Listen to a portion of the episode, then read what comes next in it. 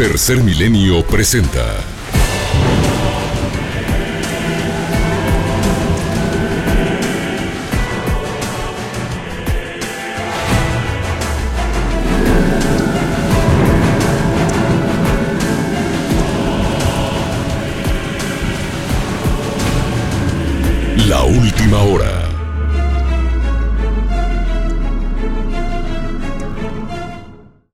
el principio del final de Vladimir Putin.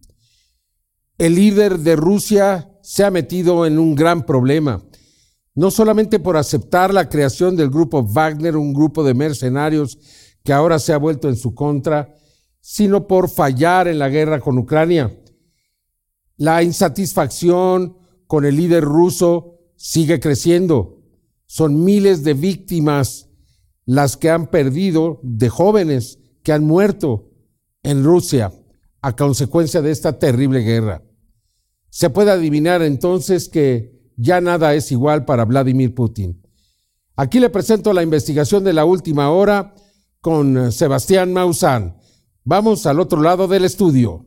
La insurrección armada del líder y fundador del grupo de mercenarios Wagner no solo desestabilizó a la Federación Rusa, sino que dejó en claro que Vladimir Putin no es tan fuerte como dice serlo. Un líder que por años fue de los más temidos de todo el mundo, pero ahora enfrenta a su peor pesadilla, llamada Iberni Prigozhin.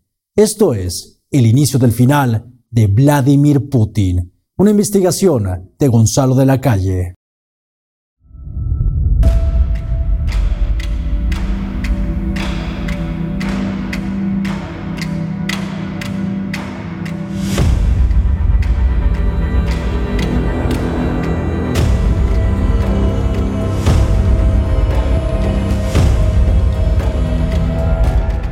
Durante más de 20 años, el presidente de la Federación Rusa, Vladimir Putin, fue considerado como el hombre más temido del mundo. Pero la guerra en Ucrania ha destruido el estatus de autócrata intocable de Putin. El levantamiento armado de Evgeny Prigozhin, quien es el líder del grupo Wagner, mostró la ineptitud e incompetencia de Rusia ante una amenaza real. Dicho esto, podría ser el comienzo del fin del poder para Vladimir Putin y podría ser Evgeny Prigozhin el siguiente en ocupar la silla presidencial rusa? Ann Simmons, quien es la jefa de la oficina de Moscú de Wall Street Journal, nos explica lo que significa el motín de Prigozhin para Putin. Esta crisis es la prueba más significativa que Putin ha enfrentado en su gobierno de 23 años. Putin tuvo que retroceder hasta cierto punto porque tenía que ir a la mesa de negociaciones. El sábado por la mañana, Vladimir Putin acusó a Prigozhin de instigar una rebelión armada. Por la noche, vimos que se perdonó a Prigozhin y se le retiraron los cargos. Ahora, no sabemos qué trato sacó Prigozhin de esto. Se dice que está en Bielorrusia, pero la población rusa ahora ha visto que el presidente Putin no es tan invencible. Esto definitivamente expone la vulnerabilidad del poder de Putin a ojos de la élite rusa. La marcha de Wagner a Moscú muestra una crisis interna dentro de Rusia, la cual Prigozhin acentuó al demostrar que la gran mayoría de los rusos no están a favor de la guerra en Ucrania y que el mismo Putin se encuentra en un punto de inestabilidad política dentro de su nación. Por otro lado, debemos hacer énfasis en la casi nula reacción del ejército ruso y de los civiles para detener a Prigozhin, lo que hace preguntarnos si de verdad ha vuelto la estabilidad a Rusia tras la retirada de Wagner. Ann Simmons continúa explicándonos.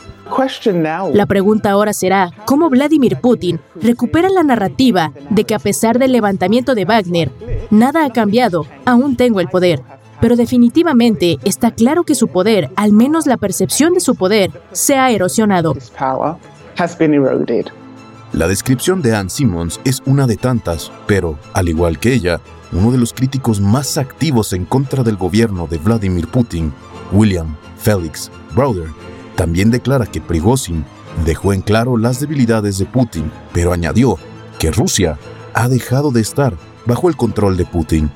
Estas fueron las palabras de William Felix Bowler. Yevgeny Prigozhin ha puesto algo que Putin quería ocultar y eso es que Putin no es un hombre fuerte, que tampoco controla Rusia que los rusos no están enamorados de Putin. Esta falta de control se pudo ver claramente y precisamente durante el motín de Wagner, además de recalcar que Putin no cuenta con el supuesto 80% de la aprobación de su nación, pues de lo contrario, tanto los civiles como el ejército hubieran tomado las medidas necesarias para evitar que los Wagneritas continuaran avanzando hacia la capital rusa, Moscú, para iniciar así una guerra civil. Así nos los explica Yuri Sak, quien es asesor del Ministerio de Defensa de Ucrania y quien nos da una visión ucraniana de la marcha de Wagner hacia Moscú y la falta de apoyo de los rusos hacia su presidente, Vladimir Putin. Me gustaría enfatizar que para nosotros, los ucranianos, todos los participantes de la marcha son criminales de guerra o terroristas, así que en el camino a Moscú comenzaron a matarse entre ellos. Pero una cosa que nadie vio en su marcha, nadie vio a los rusos de pie para proteger su supuesto amado presidente. Un presidente que supuestamente tiñe más del 80% del apoyo de su pueblo, ahora dónde estaba ese 80%? Estaban sentados en casa, tal vez con los dedos cruzados esperando que sucediera algo grande y que su vida cambiara también.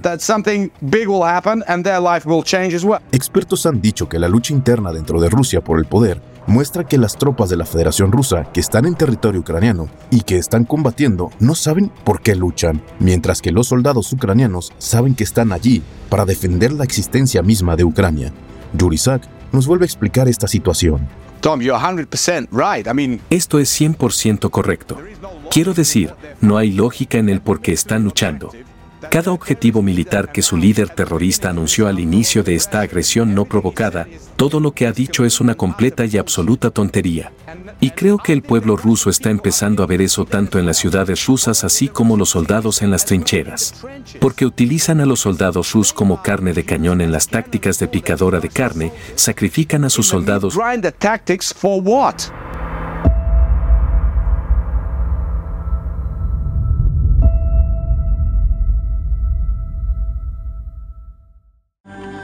Únete a la comunidad de Mausan TV y ponte al día con las noticias más importantes y relevantes del fenómeno ovni, cambio climático y los hechos que están cambiando la historia. Sigue hoy mismo a Mausan TV y descubre un mundo de información nueva para ti. ¿Quién es Ivegny Prigozhin, el jefe del grupo Wagner? ¿Por qué representa una amenaza para el presidente ruso Vladimir Putin? ¿Será el próximo en ocupar el cargo de presidente de Rusia? Sin duda alguna, este hombre se ha convertido en una amenaza real para Vladimir Putin. Continuamos con la investigación.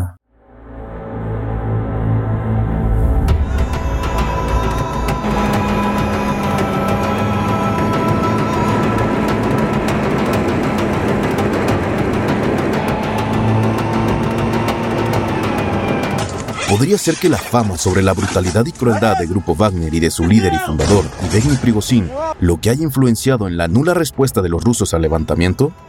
Marat Gabidulin, un ex mercenario del grupo Wagner, quien rechazó una invitación para luchar en Ucrania y quien no solo luchó bajo el mando de Prigozhin, sino que también fue su asesor, nos habla sobre Yevgeny Prigozhin. Fui uno de los asistentes de Prigozhin Puedo decir que es un hombre muy duro. Es un líder. Él es una persona muy creativa. Uh, Pienso que es mucho más inteligente que la mayoría de los que rodean a Putin. Y es que la frialdad y crueldad con la que Prigozhin se ha desenvuelto en el medio militar ruso podrían ser un reflejo de los 10 años que pasó en prisión. Un hecho que explicaría la razón del reclutamiento de miles de prisioneros para luchar en Ucrania. Prueba de esto es un video tomado hace algunos meses donde se observa a Prigozhin convenciendo a los convictos de unirse a la causa rusa en Ucrania, prometiendo que si sirven seis meses en el frente de batalla serán libres, aunque esta promesa también llegó con una amenaza, la de ser fusilados si se retractan al llegar a la línea del frente. Así fue la oferta de Prigozhin a los presidiarios. Si sirven durante seis meses, se podrán ir a casa. Los que después de quieran quedar con nosotros, te pueden quedar. Regresar a Present no es una opción. Pero aquellos que lleguen a la línea del frene y cambien de parecer, serán marcados y enviados frente a un escuadrón de fusilamiento. Asimismo, Prigozhin prometió ejecutar a cualquiera de quien se sospechara que había traicionado a Wagner. Tras varios meses de esta advertencia, surgieron en las redes dos videos donde de una forma brutal y completamente inhumana, un mercenario de Wagner, bajo las órdenes de Prigozhin, ejecuta a otro mercenario, atando su cabeza a un tabique y golpeándola con un mazo hasta acabar con su vida. La ejecución no pasó desapercibida alrededor del mundo y solo dio más argumentos a la Corte Internacional para incriminar a Grupo Wagner de crímenes de guerra. Y es que incluso veteranos de Wagner como el mismo Marat Gabuldin creen que la guerra en Ucrania es un error y que primero deberían arreglar los problemas internos de Rusia. Creo que esta guerra es criminal. Este es un gran crimen. Sería mejor para Rusia si se enfocara en nuestros propios problemas internos. Pero, ¿cuánto es realmente la influencia y poder de Prigozhin dentro de las élites rusas? William Felix Brawler nos vuelve a comentar sobre el asunto brevemente. Prigozhin controla un gran sector militar y de la política de Rusia que es imposible matarlo.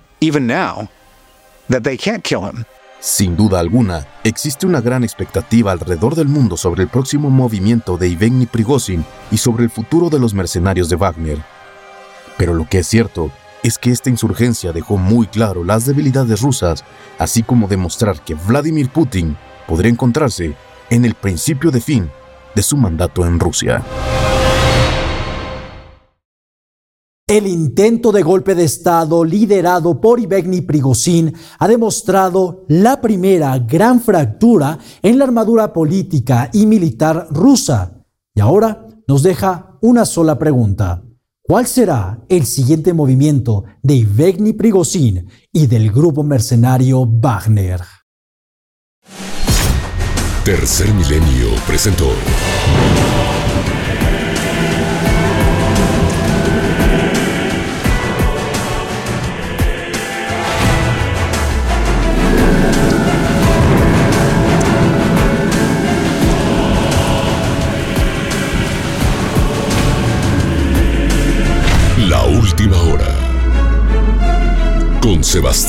Última